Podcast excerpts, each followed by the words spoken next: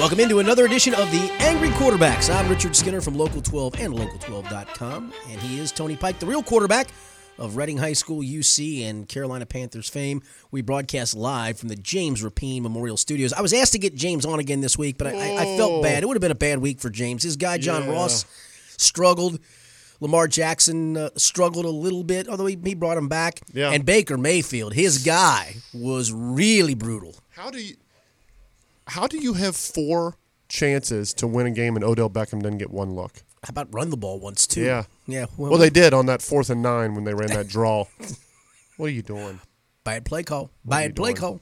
Freddie Kitchens. Oh my. We'll get to some NFL as we always do. We'll get to some college football, and uh, we start with high school football though. As we roll along, this in Ohio will be the first week of the Harbin ratings that come out, and. If you go to the website, it's one of my favorites for high school football. I'm sure those of you that listen are high school fans. You go to it as well, joeeitel.com.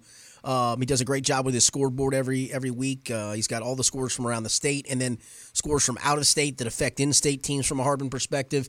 Um, but he also basically has the Harbins to a T. They're not the official ratings, uh, but they are basically the official ratings. The official ratings will come out today. So we're going to run through them and, and kind of talk on where some of these teams are. We'll start in, in, in Ohio Division One. It's Region Four. Um, and as today, here's and the top eight teams make the playoffs.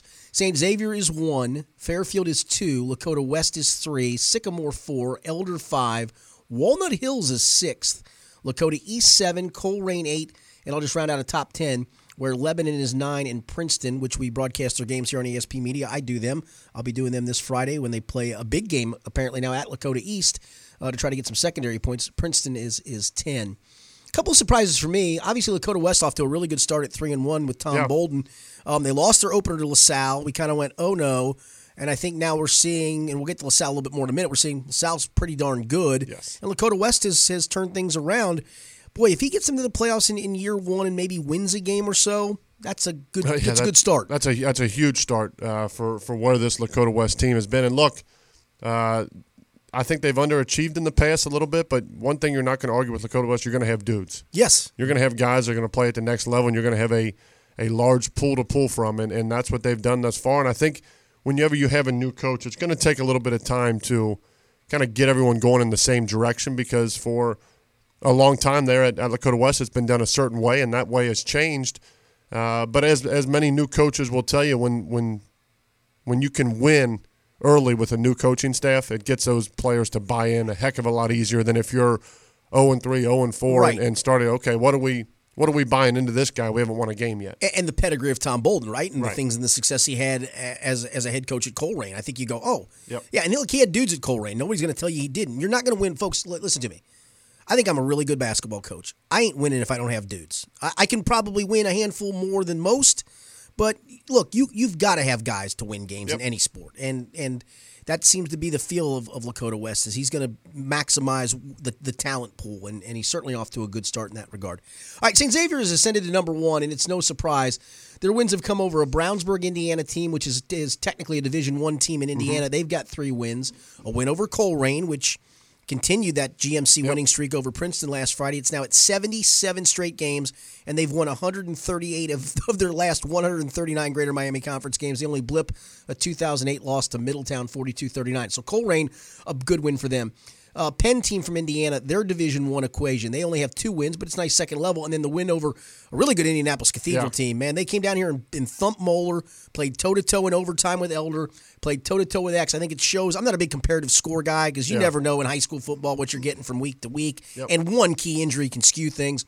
But I think it does show X and Elder are probably that close, and right now X gets the nod because X is still taking care of business, sitting at four and zero.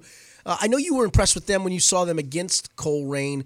It, it just it, it just feels like that they they have hung their hat on winning with defense and Yeah. just kind of hanging around, and now they almost say you're not going to stop us offensively. And and f- I mean, Colerain, I, I saw them in person Friday. They're not the dominant Colerain defenses They're we've seen, in the past, defense but they're really good. I mean, they tackle like I.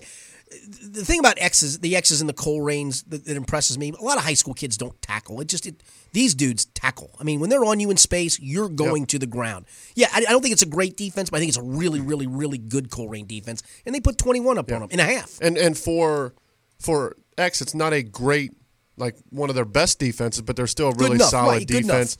Uh, but their offense, and, and this is behind Matthew Rueve, who's putting up unbelievable numbers right now.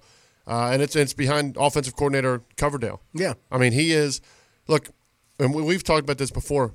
When before the season you lose the top tackle in the country, you're not just going to get someone to fill his shoes and dominate right away. So He hasn't played great though for no, Princeton. I would that, that is correct. But they do, they they do deeper drops. Uh, they change up their drop depth every play. They do a lot of rollouts, and their rollouts are at different levels. Sometimes they roll out at ten yards. Sometimes he's rolling out at seven yards. I mean, it's it's so the the intricacies of his offense and that scheme. Uh, it, it's very quarterback friendly, and and I told. Uh, I work obviously a lot with, with Chase Wolf. I, I text Chase Wolf a couple weeks ago. I said, "You guys, I think you guys would have won a second state title with with the way this offense is clicking right now, just because it's it's so far ahead of what you see in high school Right. offensive schemes. I mean, there's there's a handful of coaches in Ohio that you can think of where offensively they just get it. Obviously, Elder gets it, and that comes from a head coach that played college football. Uh, when you have a guy in, in Coverdale at St. X, uh, he prepares and he runs this like a college offense. So basically, hey, you need all the knowledge in the world on how to read defenses, and if you can do that, then we're going to change our game plan week to week based off what that defense we play does really well. I'm interested to see this week because it's such a it's always a, a tough game between these two teams. And as bad as Moeller's been offensively, Yeah, and they've got they've got for the right they've got Moeller this week. yeah, and as bad as Moeller's been offensively, their defense hasn't been terrible in a lot of games. They just haven't. They've been on the field a ton. Yeah, and- and- the and- offense and the has offense turned, the ball, over. Yeah. uh, so that that's very different. And and I'm interested to see a Moeller defense in a in a GCL game if they can show up in Nippert Stadium because they Moeller played Elder at Nippert last year and, and won a game that they probably shouldn't Right, have won. right.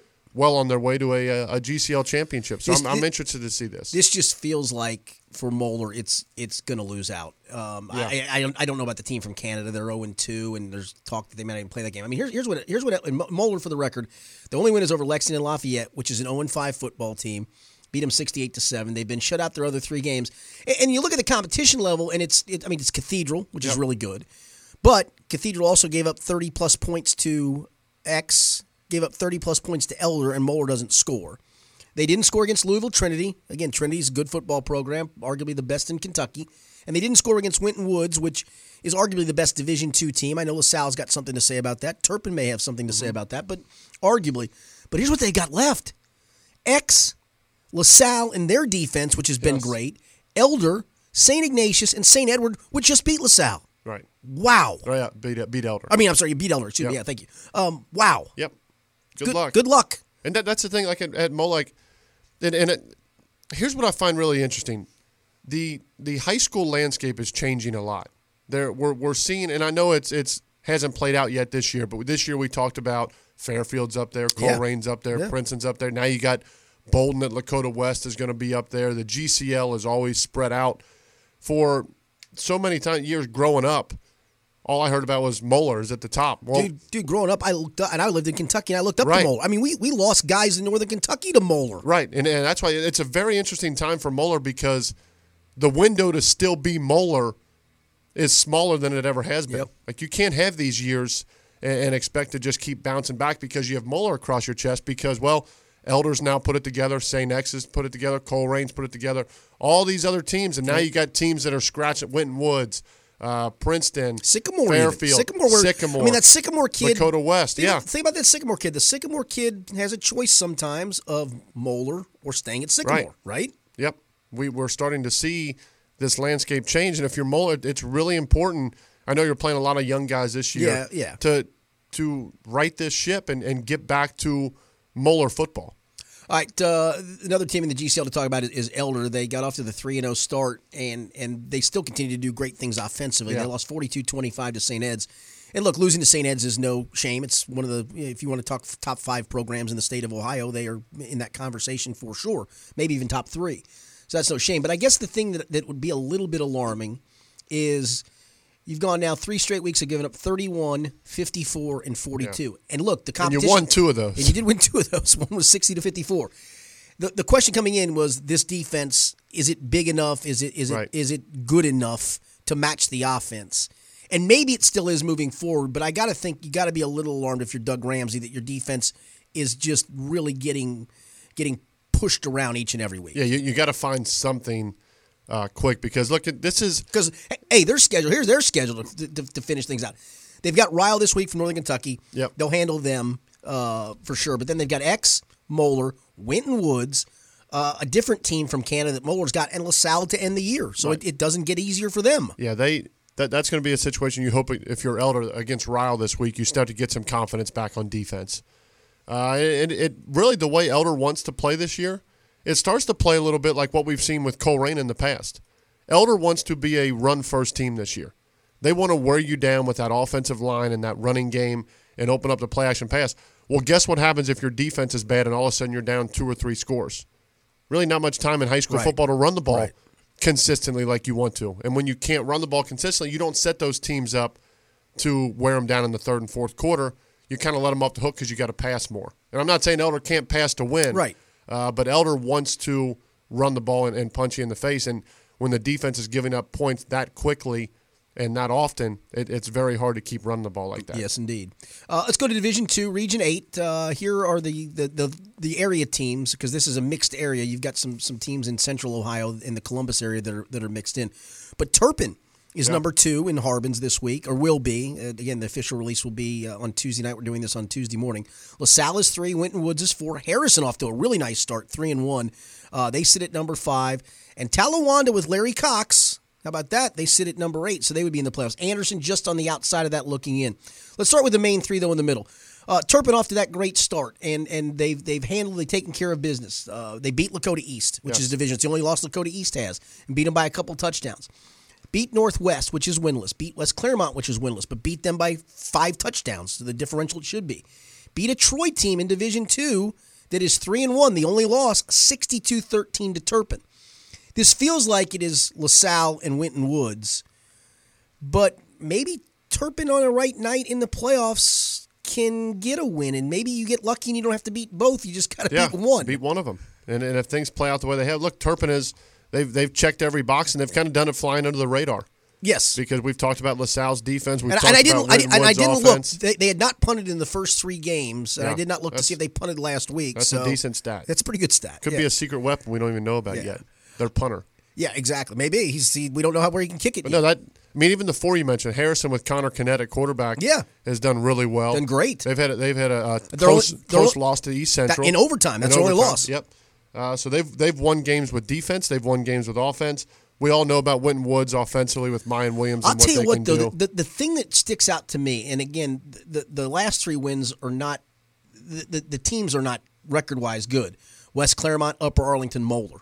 Yeah. But here was the scores 49 nothing, 30 to 7, 30. They dominated all three. And oh, by the way, their opening win, yeah, it was over the Division three Trotwood Madison, but right. they're a great program. That's their only loss, and they beat them 36 to 7. Yeah, not, they are killing people. This isn't like college football where you schedule teams hoping you schedule those guys. I mean, you schedule Moeller thinking they're going to be Moeller. Correct. Well, they I mean, schedule all the GCLs because right. no, nobody wants. They're not. The thing for them, they're not in a conference. They're right. they're one of the few teams in the state, or at least in this area, that, that are non-conference. So they're trying to schedule everybody, and obviously the GCLs for them it's a quality game for them because yes. a it's a quality opponent. Yes, it's a Division two opponent, but it's a Division two opponent that at least is going to go you know seven and three, eight and two, so you're going to get some decent second level points. Um, so I think it, and they and they need games, so I think it's good for both. But uh, man, they are just they're killing people. And the same for LaSalle. I mean, LaSalle got that win over Lakota West, which we just talked about a moment ago. Correct. Beat them handily 31-7. Mason is down this year. Beat them 31 to nothing. I don't know anything about the team from Massachusetts they beat, but beat them handily 38-16 and beat an overmatched Dunbar 37-7. I think the jury is probably more out on them to me than yeah. Winton Woods is just because quality of competition. But it's not like they're eking out these wins against comp- right. quality competition. Their defense is dominating. I guess the question is, do they have enough offense moving forward when you face a Winton Woods? Well, I, th- I think that that's what makes a matchup like that so exciting to see, and that's what make a, a matchup against an Elder and and saying that. I mean, all those teams that can put up points. That's where the, the true test for LaSalle is going to come. But until then, you you got to you got to take the eye test and what you've seen, and, and they've they've again like Winton Woods, like Turpin, they've checked every box yeah, at this point. Right. It's not their fault that other teams have struggled. They've done what they needed to do. They come in, they dominate, they get a win, and they move on. Yep. All right, quickly, let's check Division Three, Region 12, where Franklin, uh, at least the local team, Franklin is third, Hamilton Badin is fifth. Ross checks in at seventh. Ross just came off uh, its first loss of the season and lost to that Harrison team we talked about a moment ago, 48 to 10, which I think says more about Harrison than it does about Ross in a negative way. And Mount Healthy, which always schedules very tough, uh, they sit at number eight. Uh, and, and Mount Healthy, the rest. Mount rest Healthy is a scary one because they gave Wyoming all they can handle. and, and just beat Division Two Little Miami 36-35 in overtime. And yes, Yep. they lost to Wyoming the week before 10 to 7.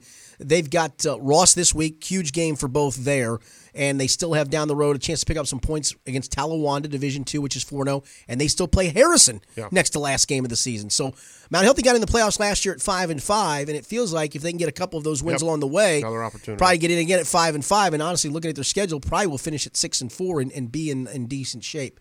In Division 4, Region 16, Wyoming sits number 1. They're still undefeated. McNick sits at number 3, 3 and 1. Indian Hill, which lost I believe the opener of the season, has won all three since. Who they beat this week? uh, I'm not sure who. They Oh, they beat Deer week. Park. That's right. Deer Park beat them Oh, soundly. uh, Deer Park was undefeated as Deer well. Deer Park was undefeated. Beat them Yeah. soundly. Uh, Indian Hill is number five. Bethel Tate is number six, and uh, Clinton Massie is number eight. I I would suspect Clinton Massie will will quite honestly. I think they've got a schedule that would have them probably run the. Well, they got Bishop Hartley this week. If they let's say they lose that game, they've got Goshen, Western Brown, Batavia, New Richmond, Wilmington. I would say if, if Clinton Massie goes five and one, not only will they make the playoffs, they'll move up that, that Yeah. ladder. So a team that's made some good playoff runs here the last after couple years. after getting over the hurdle this week, that this to me was Wyoming's last hurdle. They clear the hurdle of Reading. Uh, Yeah, I and I, I, think I- I- Wyoming I- runs the table. And I, I was stunned that they cleared that because that's always been a Yeah. roadblock for them. Yep. Yeah. Yep. Oh wait a minute, I'm looking. Fifty-five to six can't be the right score, can it? No, there's got to be a typo. Is that from Joe Eitel? I believe it is. Get it together, Joe. It is. Well, you, you say that though, and I think you're right. But they've got undefeated Marymount, which Yeah. we're going to talk about in a second. Undefeated Madeira, and then Deer Park, Finneytown, Taylor, and Indian Hill Still the the last Indian game. Hill They still game. Indian Hill the last game. So we'll, we'll, we'll I, I think you're right in what you're saying about Yeah. the last hurdle being ready. I mean, it always is. It's a big hurdle for everybody. Yes. Wyoming Wyoming was interesting to me because I thought they would just roll through everything. That Mount Healthy game, I think that was a, a little bit of a realization that they don't have as much firepower in the skill position as they did last year. Yeah, they but at the have, same time, they still, still have, have, Evan dude. Prater. Yeah, Evan, Prater and that defense. I mean, you know, they the, the defense held Mount Healthy to seven points to get them to win the game. In Division Five, Region Twenty, Mary, uh, Madeira is number one there. Marymount two, Taft is number four, CHCA is five, Summit Country Day is seven. I've actually got them on a TV game in, in a couple of uh, weeks on October the twelfth, and I think who do they play that night? They play Norwood that night. The Wood. The Wood and the Wood is uh, the Wood is winless, so Summit should be able to continue rolling along there. In Division Six, Region Twenty Four, and again, this is kind of a mixed bag. There's not a lot of Cincinnati area teams. Uh, Deer Park is sitting at number uh, number seven in the Harbins, and they are the only local team in that group. And then we go to Division Seven, Region 28, and again, there's not a lot of local teams, a lot of uh, mixed bag. But New Miami sits at number one. New Miami actually uh, was ranked in the AP poll this week in Division Seven. They were ranked number 10th, so pretty nice for New Miami. Uh, uh, Lockland is knocking on the oh Cincinnati College Prep is number three, and Lockland's knocking on the door at number nine. Uh, over in Northern Kentucky, Covington Catholic continues to roll along. They got Beechwood uh, this past week, 49 to, to 3. Uh, but as you look at, at the CovCath schedule, and uh, it, it'll start to ramp up in, in a significant fashion, CovCath still has. They've got Cooper this week. I think uh, th- th- that's, a clear win. Boone County's a Yep. clear win. Yep. But then they finish out with LaSalle, Highlands, and Conner. And I think they are better than Conner, but I think Conner's good enough to at least challenge them for a period of time. And again, that would be coming off the LaSalle game and the Highlands game. Right. I think this team is good enough to run the table. They continue to dominate. They've not given up a touchdown to any Northern Kentucky team. The only team of the four that they've played, they played Lexington Catholic out of Northern Kentucky, but the only team of the four that scored points was Beechwood got a field goal on them. So they have dominated Northern Kentucky competition at this point, and and certainly is I legit, think they continue team. that going forward. I do too. All right. When we continue, we will talk some uh, NFL football. I got to I got to shout out to my my, my Yes. guy Paul Kramer from Newcath. He's my guy. He played AAU basketball for me. Did you see his first half? I heard he threw five touchdowns in the ten for half. eleven, five touchdowns. two eighty four, and five touchdowns That's in the awesome. first half. I, am glad you gave that shout Glad out to hear that. because he is my guy as well. Congratulations to Paul Kramer and Newcath, and Yes. he probably threw one to another one of my guys, Caleb Jefferson. see? See, got got a couple, couple of my guys. See, you got guys spread out all over the place. I only got a handful of my guys. Yeah, you you stick to that So- Kentucky area. Yeah, exactly. Those are my guys. All right. When we continue, we'll talk some NFL football, including the latest Bengals debacle and much, Oh, much more. okay. It's the Angry Quarterbacks. I'm Richard Skinner. He's Tony Pike. We broadcast live from the James Rapien Memorial Studio. From your friend. Truly the mo- truly the James Rapien Memorial Studio after the loss he took in many facets this weekend. The Big L. We'll be back. Getting answers, finding solutions. Local 12 News investigates. As soon as we called you, everything happened very quickly. Not afraid to ask the tough questions. Taking action, getting the truth. Local 12 News investigates. Welcome back into the Angry Quarterbacks. I'm Richard Skinner from Local 12 and Local12.com with the real quarterback and the quarterback whisperer now, Tony Pike. Tell people what you do as the quarterback whisperer. Uh, we do a little bit of everything. Cincy QB Academy, we uh, we work on uh, the physical side. Uh, we work on recovery. Uh, we do, Do you work the on them- mental side. Yeah, do you work on them like working on signing autographs? No, we haven't got into that yet. Okay. Now we will do it like a, a program for seniors going into college and maybe college going into the NFL once we really start producing a lot of the NFL talent around here. Yes. Uh, but yeah, that that that's that's a course that comes later on, uh, and that's a that there's a science to it. And there's a course on not texting threats to women too. Is that part of the course as well? Yes, especially when you're already being investigated for stuff like that. Yeah, I, I'm going to start there. We'll get to the Bengals in a second. It's our NFL segment. We just talked high school football. Next segment, we'll talk some college football because we break this into three segments, and this is the NFL segment. Let's start with Antonio Brown. I guess what do you make of of, of his nuttiness, for lack of a better term?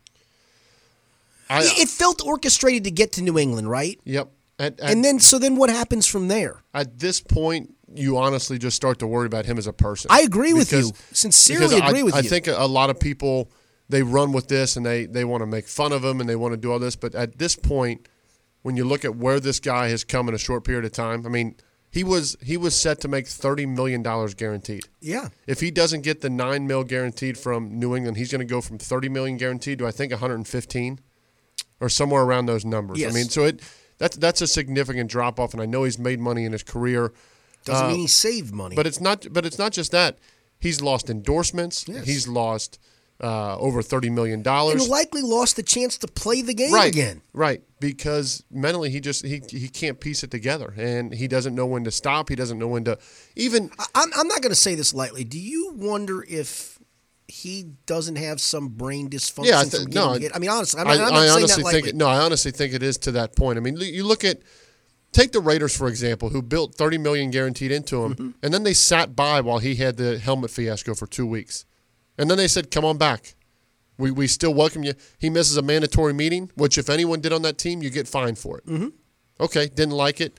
That Well, he did get fined in the letter, so Right. that's, that was kind of one of the straws that started to, to Right. stir this whole process. That translates to the fiasco there. That translates to the New England fiasco. And now, you know, going out and calling out Robert Kraft and calling out Ben Roethlisberger and Shannon Sharpe and all this stuff. The guy just doesn't know when to stop and he doesn't know when to pull back. And now, the problem with all this is that he turns this. Everything that happens, he turns into being someone else's fault. Yes. Now it's the NFLPA's fault. yes. Now it was it was Roethlisberger. It was it was these guys' fault. Not one time has he just said, "Hey, it's my fault. I got to be better." And and I think if if that was the case in New England, and he said, "Look, I've made mistakes. I've had stuff happen. I'm just looking to get past it." I think that's handled differently than sending text and to continue to run your mouth in situations where it, it like he hasn't learned. And when when when you lose thirty million and it still doesn't hit you, then you have to start wondering if something is is wrong with his head. Now, the XFL, which is the new upstart Vince McMahon league, has said, we're not taking you. Yeah. Um, which I found interesting. Uh, I, I really did. He seemed to be he'd be a cornerstone man. Yeah, exactly. Um, I, I Pete when he when he left Oakland, I had a couple buddies he said nobody's going to pick him up, but I even said New England's going to pick him up. That's what New England does. They're Yep. they're great at that, and they're great at the reclamation project of it. Josh Gordon's still playing there. Yeah. I can't see a scenario an NFL team takes him again. I can't. Nope. Can you? No, at, at this point, no. I mean, I feel like he's burned pretty much every bridge, and it, it's going to become a more of a circus for a team that brings him in. And and it, it from a from a guy which this, this is the hard part. When he plays, he's a top three receiver in the NFL, No question. without a doubt. Even if you could just get him on the field, Yes. But you, you can't take the risk of what he's going to create around that team and around that locker room and, and everything that comes along with it. So I don't think he does. I, I know he, he's now enrolled back at Central Michigan, so good luck with that. I don't know what the next step of a career is for Antonio Brown because it's not like these CBSs are going to be calling him to come and talk about games. I mean, he's he's burned so many bridges in a short amount of time that it's going to be interesting where his career would go from from here. Yep. All right, let's move on to the uh, the Bengals. 0 and 3 now.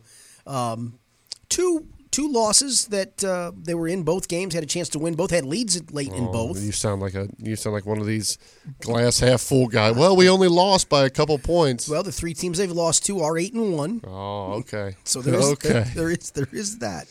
So if you want to go glass half full, but the flip side is they are 0 and 3, and you put that on top of 1 and 7 to end last year. And yeah, I know there were some injuries, but there was also a core of those guys, a good core of those guys that that are part of this 0 and 3 start.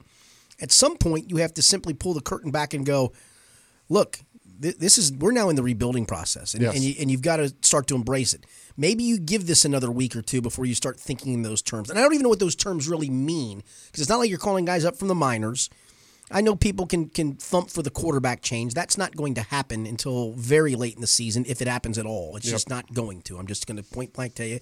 And he is, if you're going to list the laundry list of issues on this team, Andy Dalton is about list number 15 to 18 Mm-hmm. on the list. I look, he made a bad throw at the end of the game.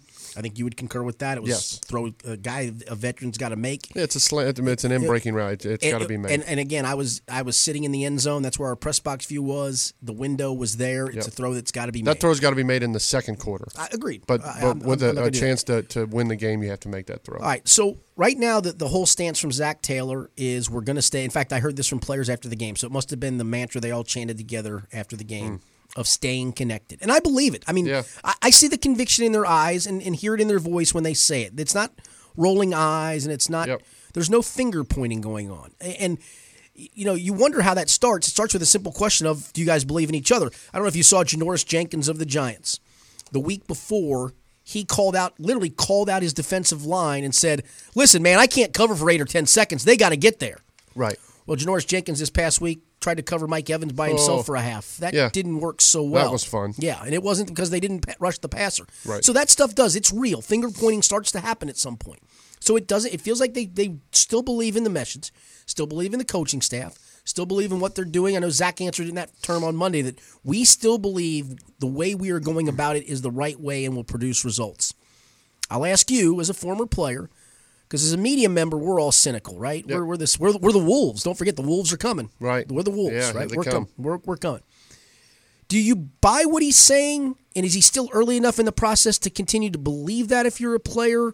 Or is this grasping at straws and just hoping I, I can do this for another week and get him to keep believing? No, I- Man, we got to finally get that win. I, I genuinely feel with how the players are talking about it that they are all in on Zac Taylor, and I think they're they're going to go to battle for him. No one's going to roll over, but at the same time, each week that passes, it's like a it's like a button that that's like you could see it's like stressing someone wearing a shirt that's too small, and the button's getting tighter and tighter. Eventually, it's going to pop, and and that's where right now that that pressure is starting to build. They're zero and three. Uh, they've been close and had a chance to win two of those three. Uh, but I just look, I look now and, and look, it, it's it's still early enough to buy into that. But zero and four, one and five, one and six, something like that. It, it's very hard for a coach that's in his mid thirties to talk to guys in that locker room that are around the same age as him and get them to continue to buy in. And yeah. and I, I think for right now he hasn't. Look, this isn't this isn't a Zac Taylor issue. Zac Taylor, look, we were given all these new day, new coach scheme, all this stuff, and we talked last week. You kind of pull the curtain back, and it's the same roster. Yes. For- okay. So, at what point does that realization set in for everybody, including Zac said after the game, and I'm going to take him at his word. Yep. I'm not going to. I don't. I wouldn't trade a single player in that locker room for someone else. Yeah, I mean that's a, a coach kind of has to. I don't think you're going to hear a coach say, "Oh, I, if I could, I'd get rid of some of those guys." Bruce Kaza did it once. Well. 100% the player. There you go. 100% the player. Um, just like that. Fit. Um, yeah, it, it- but I guess at what stage for, for the rest of us do we look and go, listen, you, you guys, th- th- this is on Well- the, the, the people who've scouted, who've drafted. This is the same old stuff that honestly kind of predated Marvin to well, some we're, degree. we're not seeing anything from Germaine Pratt still. No. Uh, No, Drew Sample does- Sample's barely gets on the field. and he was supposed to be the blocking guy. I watched the guy that was taken in the third round of the draft have a game-changing catch on the last drive, and Dawson Knox. Right. So I mean, I, I've seen I'm seeing guys make plays around the league. It, it just like we're getting nothing out of our second round pick. Obviously, Jonah Williams is out. We're getting nothing out of our third round pick, and you pull it back, and you have you have a group that I mean, Your first round pick from last year Right. is playing a different position. right? And, then- apparently played okay, but Yeah, still and playing a different position. And then you go back and you look at okay, as good as the defense has been, and I thought the defense played really well. They, they I thought it- they were gutsy. Yeah, they, they, still- kept them in. They still were on pace to give up 500. Right, and but they, you- they still gave up 400 But plus. you still you, you pull it you pull it back. It's the same defense, and it was a wasn't the first, second, third, or fourth option for a defensive coordinator.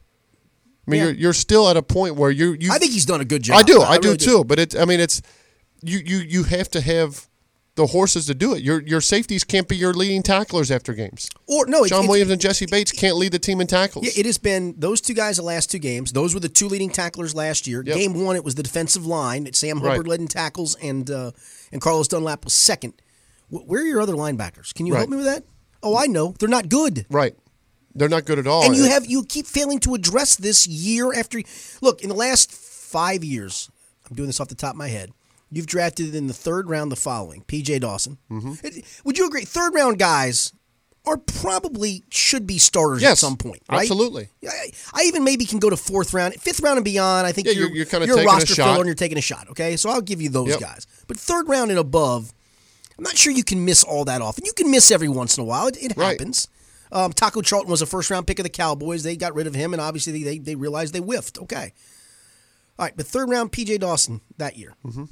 Third round, Malik Jefferson last Oh. year. Or two, yeah, last year. It's 18. Oh. Third round, Germaine Pratt this year. And again, the jury's still out on Germaine Pratt, but we don't. Yeah. we, but again, I would think you could get something out of him. You're getting Right. a handful of you got a handful of snaps Sunday, and I didn't know. I, I noticed Le- Leroy McDonald, who they just got off the scrap heap two weeks ago. I noticed him more than I noticed Germaine Pratt. Yes, that should be an issue. So, at what point do they do they address the linebacker position, Well, you, you have to or to in free agency? Right, and and that's the thing. They they had a chance in free agency. Was Kwon Right, Alexander, was out there? Now you're gonna have to probably throw extra money at him Right, to get him, but, but still, dude's a player. Look what he did against us. No question. Graded out, I think, a 92 according to Yeah. Pro Football Focus. I mean, you, you get what you pay for, and and you try to make these, you know, the the signings that they made on the offensive line. You know, John Miller and John Jerry. You're going to get what you pay for. Mm-hmm. There's a reason that John Jerry was out of football last year. All right, so let me. I'm gonna. This is probably a bigger picture question for for much, much, much, much later, but I'll ask it now. Obviously, AJ Green is a free agent, and I think you're seeing in this offense why different wide receivers can be productive. Tyler Boyd's Yeah. becoming a very, very a, a very reliable Yeah, guy. We could get some consistent catching from Ross. Yeah, He'd and, have a but, really but John has shown that that some of that playmaking ability that you drafted him for Is is there. I thought Auden Tate played really well. Yep. Um, you know, Damion Willis started to start the year, and this is a tough question to answer. And it, again, it's probably for much later in the year, but I'm going to ask it now. The money that you would spend on an AJ Green, would it not be wise to take that and start trying to fix some of those spots on the defense, specifically linebacker? Yeah, I certainly. I, I would try to fix the offensive line and the linebacking corps. Yeah. And and that's that's not a knock on AJ. I Not hope AJ. Goes somewhere and wins a Super Bowl. Absolutely. Because he's been that good of But a it feels professional. like he's a luxury item now more than a necessity. Correct. And and I think we'll see when when he comes back, whenever that is that we get him.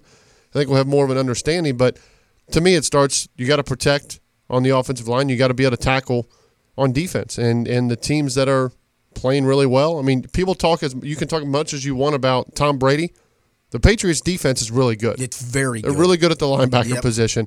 So there, there's questions to be answered. My my questions after this year revolve around AJ Green and Andy Dalton. Yeah. And and I know people have mixed feelings on Dalton, but Dalton to me in three games has made three bonehead plays. And I know the Seattle game it was wet out, but you you you have a chance to go down yeah, I'm, go- score. I'm, I'm going that more fluky. The, and you're talking about the ball that slipped out of the ball hand. that slipped out, and then you have the play before the half against San Francisco Can't where he makes a throw. dumb throw. Absolutely. And then this week when you throw behind Auden Tate on a chance where you can still win the game. And that really wasn't even a hard throw to make. Right. I, and it was windy. I'm not. Right. Trust me, the wind was blowing hard, and they were throwing into the wind. Yep. But that is a throw you have to yeah, make. and, and again, year nine, you have to. Yes. I'll- you have to at some point be able to lift up. if I'm gonna if I'm gonna praise Andy Dalton more than most, you Yeah. have to point out that that's a throw he's got to make. yeah, and, and Andy Dalton, and, and there's quarterbacks in this league that have to lift up and, and play around bad off. I mean, Russell Wilson's offensive line is terrible, And it has been. Yeah, and it, and it has been. So uh, there, there's going to be you have to find ways to still win despite your deficiencies, and I think that's the struggle right now for this team is figuring out how do we do it because you look as bad as the offensive line has been. They've won on the road to two really loud environments And done okay. and they didn't play terrible. No, they've done okay. They had a one false start and two sacks that were given up. right. Other than that, I mean, it's a good defensive line, and it's a it's a it's a big I- environment. I think it's a very good defense, actually. yeah, and I think what the disheartening thing was is that the game in between at home Right. was the game they looked the worst. Yes. So now, uh, as we've done now for two different weeks, we do it again and we turn our attention and say, okay, can can this week be the week? Because if it's not, I have a hard time believing going forward at, at the at the uh, the bye week that they have more than two wins. Yeah, no, and I think that's the time you really need to do whatever self evaluation of where you're going. I in the mean, and- and let's both be at honest. the quarterback spot with what you're going to do with AJ Green, Right. With what you think you have on the roster and what you need on the roster. I do. I think that's a great Yeah, point. and- that, and- that, that you have to make a really deep evaluation on bye week of just what we are, where we are. Now, I'm going to flip the. I'm going to do the glass half full part of it. Yep. Pittsburgh is a winnable game now, Mm-hmm. um, just because of the way they're struggling. I'm sure they think, hey, for us, this is a winnable game for us because Cincinnati's coming to town. Arizona is a winnable game. Um, Jacksonville's, I think, a winnable game. Yep. Should be. The trip to Baltimore. I'm not. be- I'm not tough. looking forward to Aaron Donald versus our offensive No, line. and, and that one will be, be difficult as well. So you could- you could get to three and five with a little bit softer portion of your schedule coming up in the second but half. for this team, three and five, with what the AFC North is right now, is right in the thick of things. that's right, that, and that's why I'm- I think that bye week. and and you and and I know it'd be hard, but you'd have the opportunity at Baltimore to Yes, pick up a game. Yes, So I, it can go it can go many ways right now.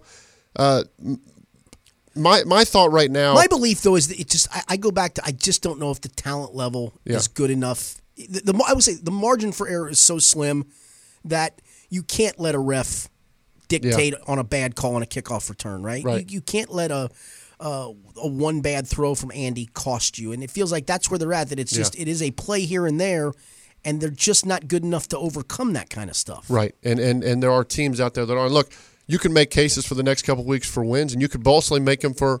I mean, Pittsburgh with now Minkah Fitzpatrick is better defensively. Yeah, but boy, they struggled offensively. Yeah, and I, th- I think Mason Rudolph in the second half looked a little bit better. I mean, that's his first start, but They got, again, they got five turnovers Yep. from San Francisco and Still didn't lost. do a whole lot with it. But you're yeah. still now in a position where both teams 0 and 3. Yep. So you okay.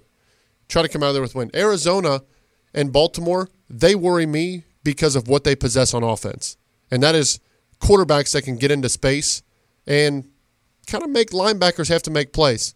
Ours do not. No, they don't. I mean, they- they, just don't. It it And I, and I don't think anything changes there. I just don't. no, and and and again, going forward, Kyler Murray's only going to get better. I, I know, and I know he's not been great, but he's still shown the ability. Larry Fitzgerald looks like he's 22 years old. Yeah, I just I, I That- I've, only, that would- I've only watched bits and pieces of Coward to this point. I, Yeah. it looked like he did a lot of checking down on Sunday. Well, had I think 30 completions and under 180 yards Yeah, I passing. think 173 which, yeah, yards, which is which is crazy. and he did he did lead them, I believe, in rushing with fifty some odd yeah, yards. Something but you're like you're going to see that. You're Yeah. certainly going to see it from Lamar. So this week you have to think that Pittsburgh's going to try to run the ball. Arizona, certainly Baltimore, Yep. certainly Jacksonville. Yep. Uh, you better figure something out on how to tackle and how to stop the run because to this point And- they haven't. And oh, then you're facing the Sean McVay offense, which Yeah. Mm-hmm. looked a little bit like the Kyle Shanahan offense with all the all the misdirections and Right. movement, and didn't do too good against right. that. So say what you want. You know, Frank Gore gashed this team this week, and Buffalo gashed this team on the ground. The next six games, teams are going to try to gash you, or five game teams are going to try to run on you. So you got to get that figured out. And again, to get that figured out, if the safeties are leading and tackling, that means that plays are being made seven or eight yards down the field. So Exactly. if the linebacking play doesn't somehow get better, I don't see how you come out of these. And with pos- I mean, Leonard Fournette played 100 percent of the snaps last week. In a in a hard and, and I know the whole Jalen Ramsey now he's sick thing is is Yeah. crazy, but Gardner Minshew didn't look terrible. No. Jacksonville is still a formidable defensive Yes, line. yes, I mean, the week before their, their Right. loss was thirteen to twelve. Right, If they make so- the two point conversion, they're two and one. Yep. So you you have a a tough stretch coming up. That that stretch gets daunting if you fall to Pittsburgh this week. No question. 0 and 4 is is you're looking at maybe 2 and 6, 1 and 7 at the at the bye. All right, let's look inside be- the division first, then we'll look around the league. We've kind of talked about, about both Baltimore and did, the Baltimore's loss say more to you about their quality than their two wins did? Yeah, I mean, you go to Kansas City, you know that Kansas City's going to put up points, and it looked like for a time that the game was going to get away from them. I mean, for the first and the fourth quarter, Baltimore played really well. Yeah. But you've seen now, we've seen it two weeks in a row with, with quarter, Kansas City. It almost feels like they feel you out for a quarter, then Yeah. they, hit, they hit you right in the mouth The in the week second quarter. before, they Mahomes throws four touchdowns in the second quarter. This week, they go on a run in the second and third quarter, and then Baltimore really. I think uh, here's what I think happened. Uh, Kansas City basically said we're not going to give you any deep passes. Yes. And I think Lamar Jackson still in that learning curve was trying to take some of those still instead of just saying is that okay we can just keep running the ball and and let's get four or five yards at a time. But you get in this mindset with Kansas City that The- you have to I answer. think, I think the mindset is they're scoring every time Yes. we do too. You start to feel pressure. Yeah. And it took them getting their footing, but I think for so many questions with Baltimore because they won against two cupcakes in their first two weeks, I think they showed well at Kansas City. I think that may be different if it's in Baltimore. I don't know. Uh, but I think Baltimore walks away from that feeling pretty good about themselves going forward. Cleveland with the Sunday night loss, and and that's now two home Oh. losses for the Browns. And let's face it, their offense didn't look great in the win over the Jets. And I think No. you see how bad the Jets truly are. Um, there's a lot of hype, and with the hype comes the pressure and expectations. And we talked about how do you handle those. Last year was a lot of fun, right? I mean, Yep. they kind of came out of nowhere, started winning some games, found their quarterback, found some weapons. They're on the come. They added some parts in the offseason with OBJ and some other things. And yet, it, I don't want to say it feels like the same old Browns because the same old Browns is 2 and 14, 1 and 15, 3 and 13 laughing stock. This team is not a laughing stock. But you really watch them play, and it doesn't feel like this is a playoff caliber team. Yeah, I, I still think that they get to like nine or ten wins. Do you really? I do. I, I and, and again, it, you're talking about a tough couple weeks. They're at Baltimore. I know. At San Francisco, home against the Seahawks, and at New England. I mean, that could be four. That could be an implosion waiting to happen. Yes, that that could very well be four losses. I think if they get I through mean, that, old, old Freddie didn't handle the last one too well. no. Now I after that it gets a little bit easier for them because it's Broncos, Bills, Steelers, Dolphins, Steelers, Bengals, Cardinals. So they have a chance to but pull but, off. but if you have the implosion by right, but if the implosion's already there, Yeah. Look, as bad as the offense has been, I still think their defense is good. I think their defense can keep them in games. I think Myles Garrett it kept them in that Yeah. game. Yeah. So I I think that against a look I you you give me a top five quarterback and the Rams might be one of the best teams in NFL history. I mean that roster is loaded. It's a good group. I mean that what they've done there to put that defense and that offense together, and now Cooper Kupp is back playing at a high level. It's not they don't even need Gurley right now with the Rams. It starts with both lines. I mean, Right. it really does. And and that's where, you know, that that that's a really good team. So I know it's a loss, but I, I look at I, I hate it because I root for the Bengals that you have to see Cleveland twice at the end of the year. Yeah. Because that that's going to be when if they have they've have it figured out. You or that- the flip side is Right. they've just all turned on each other. Right. You knew they were going to have the growing pains early, but that's why I think for Baltimore right now, it's just race to get as many wins as possible. Yep. Before any of these teams in the division find Can their footing. up. Yes, and it may be too late and put it out of reach. Yeah, and that's a you know you get what was it the NFC North has one loss this year. Yes. I mean that it, it, it, it's crazy right now uh, that the AFC North is kind of in this position for so long. It's been a strong division, and right now it's kind of the Ravens trying to run away with it after week three. the race to nine wins. Yes. and they're already two legs up. Yep. So Correct. Um, I, I want to talk about some of the young quarterbacks. We're seeing more and more. I mean, you see Josh Allen in second year make some strides. Um, Baker Mayfield, I think, i- is is going to be a long time starter in this league. He looks like he's taking a few steps backwards and maybe trying to do too much. Um, you see Pat Mahomes in, in basically his second year as a starter, Goff in his second year. We're seeing a lot of these these young guys, and we're seeing teams kind of turn to these guys earlier. Uh, and the New York Giants just did that in turning to Daniel Jones. And Daniel Jones, and I, I actually flying from Buffalo, I picked up a New York Post, which is a New York City paper, and re- was reading through it. And they had a lot of the Giants coverage from that mm-hmm. day. And there were a bunch of separate columns on not just what Daniel Jones did to, to lead them to victory. Because let's face it, the kid makes a simple field goal or an extra point or Right. one of his one of his kicks. The Giants still lose that game despite the heroics of Daniel Jones, but it works itself out that a a lot of it was it that he not only had the performance that he had, but then he lifted those around him. And Saquon Barkley goes out and he lifted them around and he lifted the defense. And I know some of that's hyperbole, but do, do you buy some of that? Because I, think we always make over judgments on guys, right? That now Daniel Jones is going to be great. Look, Daniel Jones had a great first performance. Remember the first performance of Sam Darnold in the Monday night game last year as a rookie starter in Detroit? Now, some of that, their defense was really good, but Sam Darnold was really good. It was, oh, this is a great pick. Well, now you just Sam Darnold just seems like a guy. And I know he's not playing now because of the mono, but it's not like he's wowed us since Yeah. that point in time. Um, and I know for Dave Gettleman, who got a lot of crap on that night for drafting Daniel Jones, he's got to puff his chest out now and go see. And look, I get it, man. You- Yep. Everybody was pointing the finger at you, and hey, man, maybe you were right. But do you do you buy that that the the, the, the quarterback can literally lift every part of the football team around him. You were one. I think you believe I- that? Yeah, I think at certain points they can. And you look at what Daniel Jones was able to do yesterday. When you watch the Giants the first couple weeks, Eli Manning can't move anymore. No, right. Daniel Jones can. And they want to put some runs in for Right. Daniel so Jones. Daniel Jones can extend plays, uh, two touchdowns passing, two touchdowns rushing. And look, the what I was impressed about watching that game were Daniel Jones reads. I mean, he didn't get flustered in the pocket. They were running cover zero. They were bringing everyone at him. And he held it a few times too long. Yeah, I watched. it- I got. I got back to my held it too long, and he had the one Yeah. fumble where he held it too long. But for young quarterbacks, it's hard to just let that ball fly right away because you have to see those windows before they're actually windows. And I think that's the hardest part at the NFL level is if the guy's open when you're throwing it, It's too late. it's too late. I mean, you have to throw it. And I think that's how you Unless see you're Dawson Knox and you're that wide yeah, open. Yeah, correct. But you see a couple double clutches and things like that. So, or you see the Josh Allen. The things that make Josh Allen so great are what also causes headaches for Josh Allen. Yeah, the- the pass he's gonna- right to Darius Phillips. He's going to try to fit the ball in and throw off his back foot and all this stuff. So, I do. I, I think certainly what Patrick Mahomes has done is something you may never see again uh, with how he's lifted up that team. Uh, but I no. think he's just a transcendent talent. Right, Is what he It is. is. But I, what I what what I saw from Daniel Jones, I think he's different than Darnold and Rosen and those guys. I think he can be a guy, and I look at him and I look at Lamar Jackson and what he's done to that franchise and and how that team is now building around him. They go get Mark Ingram, they get Hollywood Brown, they they build around a, a franchise quarterback. And that's what now the the, the groundwork is going to be. The Giants can try to do now, build around Daniel Jones. Right.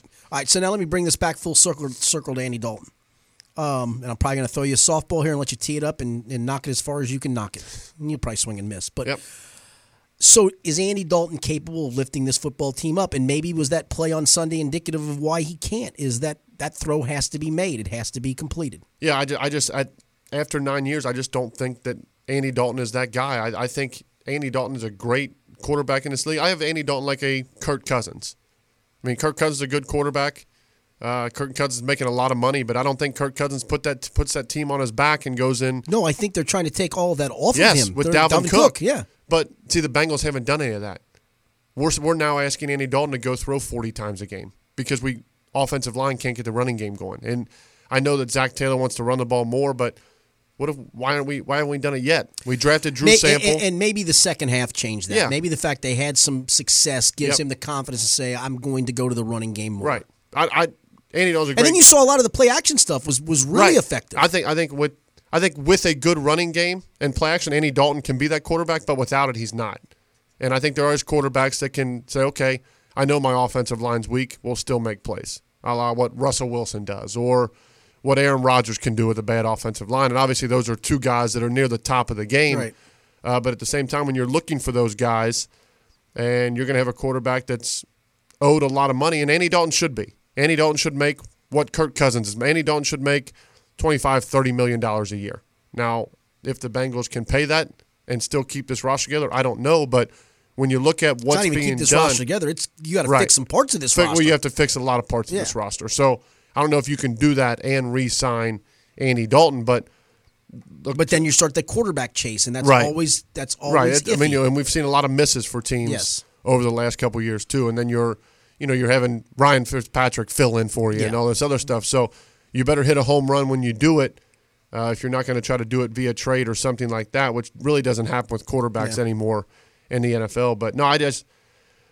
I, I, I watch the plays and, and there are plays that should be made that, that don't get made at this point and we, we talk about you know missing on deep balls or underthrowing deep balls in the past and I, I the running game will will go a long way with Andy Dalton's success the rest of this I, year. I agree with you. I just don't think you can load 45 throws on him and expect him to go out and win. And at the same time, you know, I, I want to see more of why we drafted Drew Sample. I want to see more of why we invested into Giovani Bernard more. Not to get five touches a game. It, it, So- it boggles my mind Right. that you you reinvested in him and you're not Yep. going to give him touches. So I, I think and I know, something look, like that needs you- to change. Yeah, and I know you were limited in the first half, But it wasn't like they were chasing three or four scores. No, is no, my no, thing. no, I understand. And they kind of got away from that.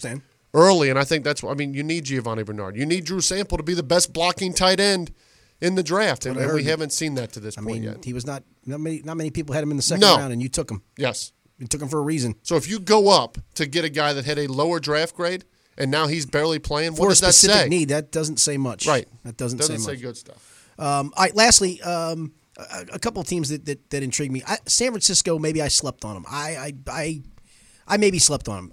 They're pretty good, and you look at that that NFC or the the NFC West. I still think Seattle's pretty good too. I mean, the whole NFC. You've got you've got that crazy race as you mentioned in the North. Yeah. where nobody loses basically. Um, yeah, I think the Lions are the one that had the one loss, right? If I'm not mistaken, or the Bears. The Bears. Bears. Bears have the loss. That's right. The Bears have the Lions loss. have a tie. They have the tie with Arizona. That's right. Um, you have some crazy races, but Frisco, Frisco looks, they look much better than what I believe they were going to I think be. San Francisco's better, and I but I I'm still I, I still don't think Seattle's very good this year. I, and you're probably I right. think Seattle feasted on Roethlisberger going out, and they played a team yesterday that they should have beat and they beat him. with Drew without Yeah. Drew Brees. yeah. So I I still think that uh that's I don't I don't think Seattle's a very good team, but I do think San Francisco is better than what we think. And I, as much as I hate to say it, I don't think Buffalo goes on any big run this year. I do think Buffalo's a playoff team, though. I don't- I think they're a wild card. I mean, I think that I I, I don't think they, they have New England this week. yeah I, th- I mean, think they I, I want to see how that game goes. I If it's too. close, maybe I buy in, but But that- but, but but let's look at the wild card teams. The Chargers just lost at home to Houston. True. And I still think they're pretty good. Kansas City obviously is the class of that division. Yep. Nobody's coming out of the North. I don't think any. I don't think a, maybe one out. Maybe a South team, Houston, uh, Indy, Jacksonville. One of those somehow gets it. I think Buffalo's got a great Cleveland might come out of the North. as a wild card. We are the North. We are the North. I, I think Buffalo competes for a wild card. I think they compete. I just don't think they get it at the end. I think I think I think, I think Cleveland will edge them out. okay. We have to. We Mark this down. Yeah, I've, I've got it. Mark time, this down. I've got it time stamped. Yep. Is Rapien been calling you on the side? No, no, I haven't heard from James. Jeez, old Pete. You got buddies in Cleveland? Nope. What, what is with what is I'm with? getting nothing. I just think that I think they'll get it figured out. I think they're too talented, and I think their defense will keep them in a lot of stuff while they go through those growing pains. You know, I just hope they call more fourth and nine draws. Me too. Love it. Brilliance, Freddie Kitchens, genius. super genius. He was given the job because Baker likes him, and he looks like a Cleveland guy. He does. He He looks like a he looks like a guy that'd be in the dog pound. exactly would. So let's make him the coach. Make him the coach. Oh, Freddie. Yeah. Why'd you make that call? Bad call. Yeah, It was a bad call. And, and to be honest, they haven't even going back to last year when Freddie Kitchens took over. They they took a little bit of a step back. Yeah. So I, I think it'll be interesting if, if Freddie can get it figured out. All right. Coming up next, we'll talk some college football. UC after a bye week back in action. Ohio State off of a complete Oh. ass whooping. Had to be nervous early in that game though. And we'll look around the uh, the country as well. And Tony's close personal friend Jim Harbaugh is he on the hot spot? That and more as we continue the Angry Quarterbacks. I'm Richard Skinner. He's Tony Pike from the James Rapien Memorial Studio and your friends at ESP Media. Are you looking to produce your own podcast? ESP Media has state of the art audio and video production studios available for you. Our studio rental rates are the most competitive in town. Contact us today at sales at espmediasn.com or 513 655 4966. That's 513 655 4966. It's your podcast. We just produce it. Welcome back into the Angry Quarterbacks. I'm Richard Skinner from Local 12 and Local12.com with the real quarterback, Tony Pike. We've talked high school football around the area, uh, just talked some NFL and Bengals, and time to talk a little college football. Locally this week, UC back in action at Marshall. Um, we'll get to that in just a second. Ohio State at Nebraska. Kentucky plays at South Carolina, coming off a loss at Mississippi State. And that Miami team that Ohio State boat raced, they start Mid American Conference play at home against Buffalo. Let's start with the Bearcats. Um, we talked last week that maybe this team and especially their quarterback Des Ridder needs a week off. Um, what what do you think they got accomplished maybe in that week off, and, and how big was it? Usually buys don't come this early, and usually Yeah. you don't want to buy this early. I, I think for UC this came at a great time. for Yeah, they were beat up. Uh, they had a lot of injuries. I think you get guys healthy and get guys back, and I think it was a it was an interesting start to the year based off the schedule. Mm-hmm. You come out on a non Saturday and you play UCLA, who look UCLA's been terrible. That the second half of that Washington State game was one of the most amazing things I've They- ever they- watched. you, we sure they didn't sign some Rams players Yeah. just for that second and, half. and to be they scored fifty. And to be fair, because coaches get criticized and bashed so much, everyone gives Mike Leach a pass because he's so funny. His press conferences are so good. No, he's such a- a, good. He gave up 50 in the second 50? half and lost to UCLA. Mike Wow. Leach deserves some of the blame. yeah, do some clock management yeah. at some point. Oh, he's, he's he's funny. He is funny. he's I do great. Like, great I, interview. I do like him. Yeah, me too. But you can't give up 50 in the second half. No, of course you you can't have a quarterback throw nine touchdowns and lose. That's correct. It's unbelievable. It's, But a- it's almost impossible. yeah, but you you go back. So you have UCLA, and then you have a this big game against Ohio State that so much goes into, and you get dominated, and then you come back for a rivalry game. And I think you after that you kind of need a, a week to say, mm-hmm. okay, what what just happened? Because you've been going nonstop since camp, and a little bit different schedule. Uh, for me, this bye week was more important above, above anything else for Des Ridder. Yes, Des Ridder through three weeks has not looked like the Des Ridder from last year. he's beat up. He's beat up. Uh, he's he's been tentative on some throws. We need Des Ridder as a Cincinnati fan to let it let it fly, to to play aggressive, to play with that chip on his shoulder that he played with all of last year. When you watched, that made Des Ridder stand out, and you haven't seen that to this point of the year. So, I want that to come out of the bye week. And you never know if there's something going on with a player outside of football that Right. that affects things. So, we don't know any of that. I just want Des Ridder, the football player, to get back to who he is. And I think if he does that, this team now, with the news of D'Eriq King out of Houston, Just just crazy. and not only D'Eriq King, their top receiver is, yeah. is redshirting as well. So that all of a sudden becomes more of a winnable game at Houston. Uh, you still have Memphis. Temple took a little bit of step back after that impressive win against Maryland. Pitt may be better than I thought. I didn't think they were very good, Yeah. but was that more Pitt or was that more UCF? I mean, where we go with that? Because Pitt the week before played toe to toe. Yeah, I think I think Pitt's better than what people Yeah. think. So UCF's still going to be a tough game, but this week Didn't you in one of your bets with Mo? Didn't you suggest taking Pitt in the under wins total this year? I might have. Yeah, I think you did. You know what I was happy about though? I was happy for Pittsburgh to to beat for for those fans to be there and watch a 21 point lead evaporate. I was happy that Pittsburgh fans got to see them win that game. Has to be a good feeling for them. Uh, they didn't have you throwing the, the, the late Oh no, that's yeah, There's yeah. that. I didn't know if they had blown another 21 point lead Yeah. any time in the last 10 years. in the last. Yeah, but make sure the qualifier is. Yeah, but uh, no, I, uh, this week's going to tell a lot. Uh, Mer- or Marshall can run the rock. Uh, they they do it in, in Boise to 14 points. Yes, and Boise. and, and it's it's going to be a battle of attrition. Both teams want to run the ball. Uh, let, let's see whose will is stronger. Marshall's a good team. Marshall's a really good team at home, yeah, and you're coming into to their stadium. Uh, they had uh, beat a rival, Ohio. They played Boise really well. This, this to me is kind of the swing game for the season for the Bearcats. Uh, UCF's going to be tough regardless, uh, but you're two and one right now. You don't want to go to two and two and possibly two and three yeah. No, I- you, you and go- that, that go- really takes a, a go to- large chunk out of you. go to three and one in the non-conference. That's what you were. You were. Yep. That's what you were going to do in a Hey. best case scenario. You weren't beating. And I Ohio think if you yeah if you planned out the year for the first three, you were two and one Yeah. in every scenario. right. Uh, so now get to three and one, and if you come out of UCF with a loss, you're three and two, and you're still positive going forward. Yeah, you're still going to be an eight, Yeah. eight, maybe Eight, nine, nine, win team, yep. and still playing in a, in a nice bowl game. I agree. So I think last year got everybody over their skis, right? Yeah. Suddenly, hey, we're going to be the next UCF and go undefeated the next year. right. I just don't. Maybe that comes at some point. I think you have to embrace last year for what it was, just a kind of a magical year. And I do that with Kentucky, and I'll, I'll swing to them here Yeah. real quickly. Uh, disappointing loss at Mississippi State. They were about a touchdown underdog, uh, but kind of disappointing because the the Florida game might have taken a little out of their sails. But listen, last year was a magical year, right? You had a chance to win the SEC East. I never thought I'd see that in my lifetime. You had a one game showdown with Georgia. You lost it.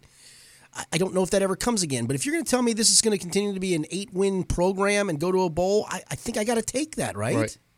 I mean, Absolutely, and, and that's what that's where UC's and I think at. they have. I think they have a legitimate chance. They still have Yes. Arkansas, Tennessee, Vandy, a non-conference win that's a layup for them. I mean, they still got a Right. Louisville. I they just still think, got a bunch of wins. I just think schedule. they're they were reeling a little bit this week. I do too. and I think the early struggles yes. kind of just put it away right away. Yeah, and they got ba- they got back within 21-13, but it was an uphill climb. But they were there. they were moving the ball early in that game. What was it? An interception Yeah, an for a touchdown. yes. After that, it was kind of like, oh, like, Yeah. okay, now we we're right back. So uh, they they do. They have plenty of chance in front of them, just like UC does. So still early in the year, there's still a lot to happen. But uh, for both teams, it's it's kind of coming off that high from the previous year and facing. Okay, maybe this is.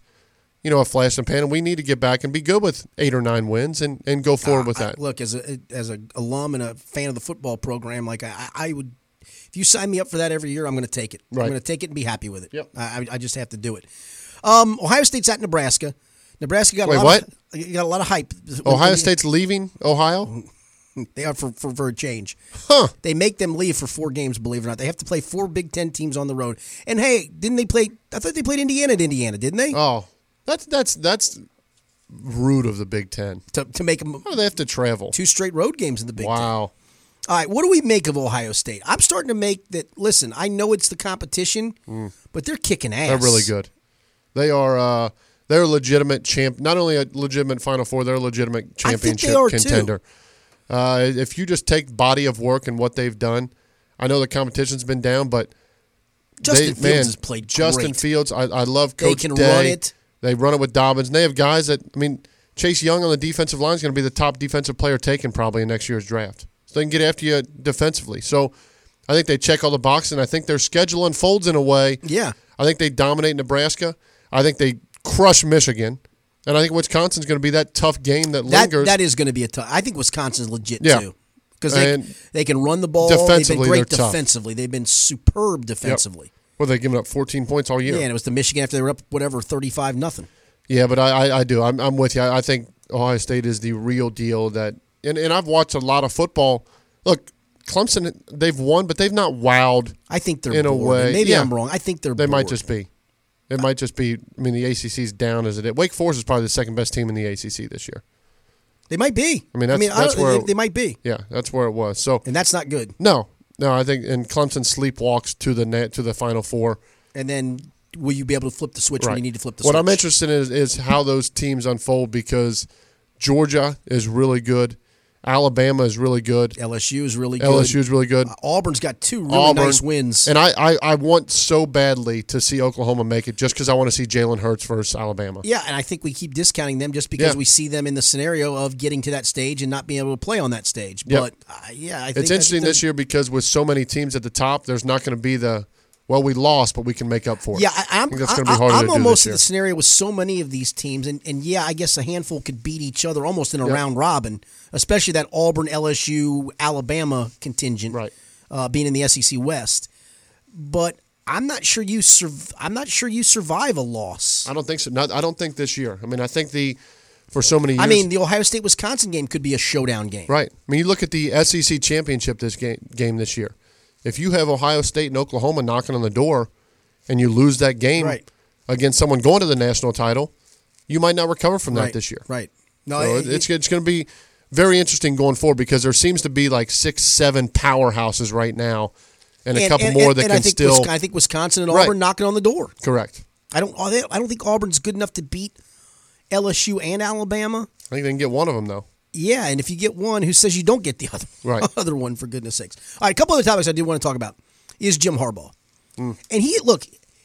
People can't discount the fact of how bad Michigan was for about what a decade plus before Jim Harbaugh took over. Yep. and he righted the ship, and they've won a bunch of games. They just haven't taken the next step that you're paying him a big sum of money to take. So where does that leave? If if you're looking at this from the outside, looking as you are, where does that leave Jim Harbaugh? Where does that leave Michigan with Jim Harbaugh? Time to go. Is it really? I mean, you look- really believe that? Here's what I believe. I believe if his last name's not Harbaugh, he's already gone. You really believe that? I do. I Wow. When when you're not beating big time opponents at a school like Michigan, you have to go. I mean, you're you're expected to compete. Right, at what point do we say this? That and this happened with Nebraska, right? Mm-hmm. Nebraska, you're not getting those players you used to get, and the game Right. has changed. So hence your program is no longer in the elite group. It just time is time has kind of passed Yeah. you by. At what point do we look at Michigan in that regard? I don't though? know. Here's here's my thing. They got Michigan. They have Jordan as a sponsor, and they're still playing in front of 110,000. It's been it's been the inability of Harbaugh to recruit a quarterback has blown my mind. How you can't get and or develop players Right. because most of his recruiting classes have been highly rated. right, and that that's where I think you have to move on. They've gotten the So top what happens if recruits the in. what happens if the next guy can't get those recruits now? Now you move on again. Wow. Move on. I mean, when they hired Rich Rodriguez, that always seemed like a slam dunk, Yeah. right? I mean, look what he I did just- at West I- Virginia. I look what he honestly- did at Tulane. I honestly can't fathom in right now that if it was anyone other than Jim Harbaugh, he'd still be the coach at Michigan All right, let's say the rest of the year he loses to Michigan State. and Ohio State. No, let's just say he beats Ohio State. I'm going to go to that scenario of it. Well, if he beats Ohio State, he'll keep his job. Okay, so then let's go to the flip side of it. So he, so in your opinion, he has to. He, he You have to beat Ohio State this year. Okay. I think it's a must-win for him going forward. okay. I, that's, uh, maybe that's what it comes down Yeah. to. Maybe that, Coaching for his job might, against the All right, Buckeyes. so I, okay, that's your opinion, and, and, that- and that's Mm-hmm. fine. Do you believe that's what will happen? uh, no, Okay, I believe they keep him because it's Jim Harbaugh. and because they owe him a boatload of money. They owe him a ton of money, and he's got all these khaki commercials now. Yes, he does. Let's go back to um, something you talked about when we were talking about UC and the American Athletic Conference is what's taking place at Houston. Where Yeah, the, the new red shirt rule. Let's just let people who don't know it. They they brought this rule in last year where you can play four games in a decision, and it's really based on getting some freshmen their their feet wet in games, and then determining do we need the guy, is he effective, and hey, we're going to just use these four games to get him some snaps, get him used to it, and then you can redshirt the guy. And I like the rule for that. I Mm-hmm. think that's a that's what the rule is designed for. But it's an open-ended loophole that says you got four games to decide. Kelly Bryant decided last year. Okay, you took my job away. I'll take my and it, he wasn't really taking a redshirt year. He was taking a transfer year. I'll take this as my transfer year to sit out, and hence that's why he's the starting quarterback today at Missouri. Right. Um, so D'Eriq King has decided, and the wide receiver's name escapes me, but he's the, one of their top guys. He might even be a record holder there. yeah. Have decided after four games, and what are they, one and three, I believe, Yes. that we're going to redshirt. And the initial story was D'Eriq King was going to transfer. That Mm-hmm. that's what it was, and he still could. Right. Story comes out last night. He says, "No, I'm going to stay here at Houston." I would have a really big problem if that's the case. I'd have a less a problem. I think it's it's chicken blank that he's going to say, "I'm Yes. bailing on this." Yep. But I think it's even worse if he says, "I'm bailing on this year's team. I'll be back next year." Right. Which one is which one is worse? coming back next year to the same team? Yeah. Because there's a group of seniors Look, on and I that team. if he doesn't get along with Dana Holgorsen and vice versa, if they're not on the same page, and he Right. feels New it's not coach working, coming in, then you go to a different school. Yes, and I'm fine with that. But to just say we're one and three, I'm going to sit I'm the done. rest of this year out. That to me is taking the easy way out. That's copping out. That's, I mean, that's to the group of seniors on that team. That's saying, ah, screw you guys. Sorry. yeah, I'm moving. I'm I'm going to come back again next year and try it again. When those guys don't have the chance to do that. So, look, I'm not sure how you can look them in the face if they stay, correct. I'm a, I'm hundred percent with you. I, I, I just think it's and a- that's why I don't believe you've opened up a you've opened up a loophole. Yeah, that's why I don't believe what he said last night that he stayed. I think hundred percent he's gone. Yeah, I do too. Uh, And I, again, I'll give you that. It's a new coach. You don't mesh. Yep. Um, yeah, you're bailing on one You and can't. three. You cannot come back. No, I. I, I But again, this Now, loophole- Let, let me ask you that. this then. loophole now you- do- creates- yeah. Do you like? Do they have to change this and say this rule Yes. is now only going to be for freshmen Yes. Because you can't keep doing that. Right. You go, well, we started off one and three. I'm out. Yeah. Like what? No, you you stick you stick with it. You're you're making you know. To me, college football is about the guys in the locker room and the guys that you've played with for two or three or four years. That you know you finally get a chance to go out there and play your senior season. It is a business, but it's far less of a business than what the what the Right. NFL is once you get there. Right. I mean, it really is. I mean, I know Yep. that sounds simplistic, but there's there's a lot. There's a massive difference in that regard. Yep. So, yeah, I that, it, it it struck me as yeah he's he's transferring and that that's okay, but I do think they have to close the loophole on it and Yes. simply say this is this this was designed for freshmen Which to I love. get their feet wet, get I love some it. snaps. I love it for freshmen. Yes, I think it's a perfect rule for Yep. freshmen, um, but not for a senior to bail on his on his dudes. Yes. Hey, you got any plays for me this weekend, Tony Pike? I don't yet. Okay. Well, that that, I- that, that helps for the podcast. I yeah. appreciate it. Yeah. I don't yet, but you know I always tweet stuff out anyway Yeah. for, for Okay. picks and stuff. yeah, and, and tell people. I'll tell you this. T Pike. Ohio State. T Pike. Are you T Pike 11, 12, Tony 15? Tony underscore Pike fifteen. Yeah. Here's what I'll say: Ohio State covers against Nebraska. I didn't see what the number was 17 and a half. on the road. Yep. Wow, I think it's a big number. I think it's a statement game. I think it's a oh. game to say, hey, quit quit sleeping on us in the I, top I four. guess I would say this: if I got Nebraska and Indiana on a neutral field, I'm not so sure that's not a toss-up in my mind. And they went to IU and boat raced them, yes. and could have boat raced them worse. Even worse. Yeah, They can score however many points they want. man, 17 and a half's a big number, bro. I'm taking it. Tease it down to 11. I'm taking it.